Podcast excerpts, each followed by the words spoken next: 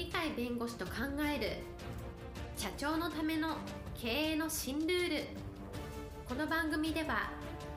企業が選ぶ弁護士ランキングで税務部門いちいに輝きななじゅっさつ以上の本を出版し多くの経営者を支えてきた鳥飼重勝が社長、経営者、独立希望者、起業家のための経営の新ルールについてお伝えしていきます。それでは今回の番組を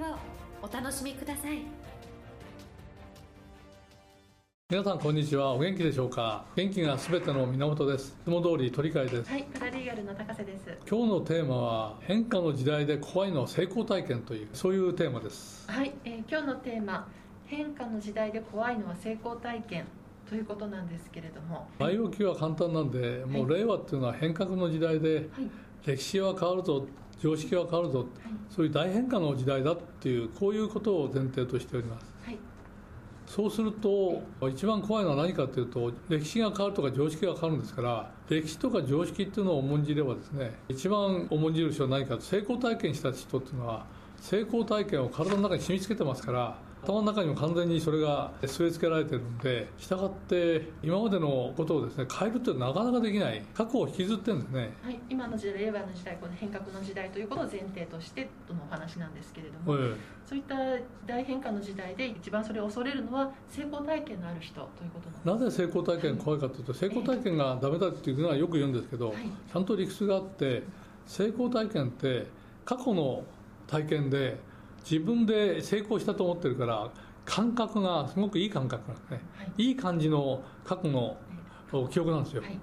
それがあるからそれと違ったものが新しい常識として出てくる、こういう変化がこれから当たり前になるよって受け付けられない。つまり自分が持ってる体験として気持ちいいのを否定するのが新しい常識だから、はい、成功体験が否定されるんですね。はい、それを恐れているっていうのは意外と多いんじゃないかと。逆に言うと自分の成功体験はいいと思うのはいいんですけど、俺はついてるぞっていうぐらいのところで、ついてるぞで悪いんだけど、こういうことをやってついたっていう、こういうことっていうことを重視を置いてしまうと、こういうことと違ったことを受け入れられないでしょ。だからそういう意味では成功体験ってすごく怖いんで、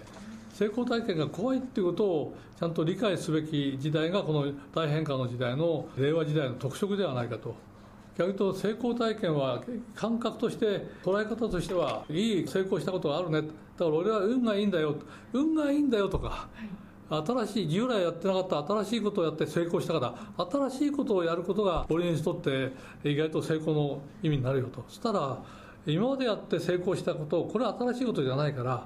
違ったことをやることが自分にとって運を開くとか、いい結果が出るんだとか言うんだっていうふうに形で翻訳をして、今のその変化の時代に合わせた形の変化ができるような変化を常に受け入れて、その変化を活用して飛躍できるという、そういう発想に切り替えてればいいんですけど、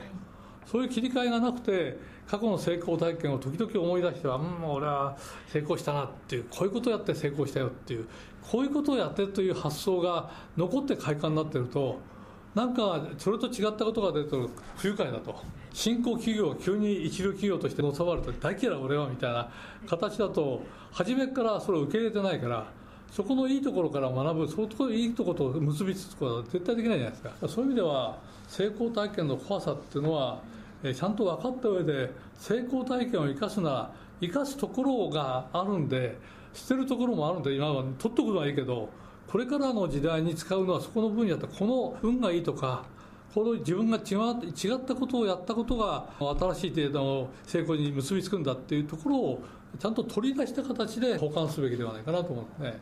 成功体験の保管の仕方ですね。えー、例えばですね、我々の業界、私はあの弁護士会と税理士会の両方に、まあ、足を突っ込んでる人間なんですけど、税理士さんで今の大成功者っていうのは、名前は言いませんけど、数千人の従業員を抱えているような、しかも上場企業まで作った人もいるわけですけども、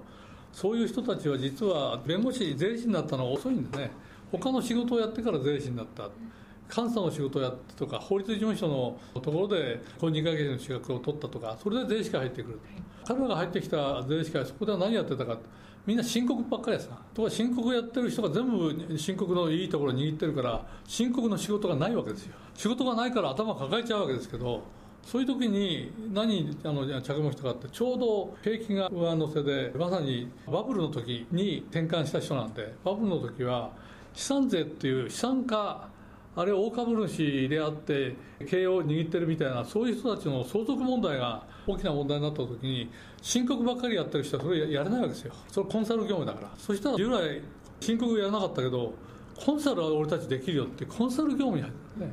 つまり今まで市場は税理士さんにとっては申告だったのが、コンサルっていう膨大な市場がちょっと急に出てきた。そこは従来の人って従来の頭しかできない。従来の頭とは違った頭を持ってるから、その人たちはどちらか公認会計士的な要素を持ってたんで、財務が分かってた。そこであの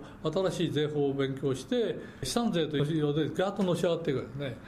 はい、そういう意味では、従来あった既存の市場で入れない人の方が、実は時代の変わり目になると、急成長して大型化するっていうのはよくある。今の時代も従来のところに入れない。だけどそこに何らかの形で新しい変化があって、変化に乗るような形でやると入っていけるっていう。当時今弁護士会はですね、どちらかというと紛争処理型の仕事しかないから、紛争処理型の仕事って全部でせん仕事あるとしたらじゅうもない、いちもないかもしれない。日本の世界は平和主義だから、信頼関係でできてるとこはそういうのはほとんどない。だから仕事がなくて困ってる若手弁護士たくさんいる。ところがこれからは紛争だけじゃなくて、事前にいろんな契約の内容とか資材的なところでちゃんとその権利を抑えるとか、あそこの下で交渉するとか、そういうものがたくさん出てくるので、まさに法律家っていうのは今まで紛争処理だったのをコンサル業務が社会から要望される、そういう時代に入ってくる、その入り口になってるんですね。そしたら先ほど言った税理士会で仕事がなくて困った人が大事務所を作るように、法律事務所で仕事なくて困った弁護士が大事務所を作るとしたら、コンサル業務として今までやってなかったところに入っていくというチャンスが出てくると思うんですね。今弁護士会の会長が変わりましてですね、にねんかん今度会長の任務に就られる方が言ったのは、弁護士の法律業務っていうのを他の事業の方たちが犯している人たちがいると、そこは許さないんで、我々の弁護士の仕事をやってない人は、えー、ちゃんとそれに対して制裁を食らわすぞっていう話、そういう話で弁護士の領域を、つまり ほ, ほとんどの法律関係っていうのはないと、世の中が動かない、いろんなことを仕事をしようとしたら、契約を結んだりなんかしなきゃいかんから、そういうのが弁護士が入らないとできないよって世界がおそらく出てくるんで、そういう意味での弁護士業務と同時に、そこでコンサルをして、こうやったらこういう契約にする形にしたら有利ですよとか、こういう条項を入れないと後で問題になりますよとかいうアドバイスを事前にもらうかもらわないかで、お客さんが後で得するか損するか決まるんで、そういう意味でのコンサル業務っていうのがおそらく弁護士会で主流になってくるんだと思うんですね。したがって仕事にあぶれてる人が実はチャンスがあるんだというので、従来と違ったような新しい世の中がやっぱり出てくると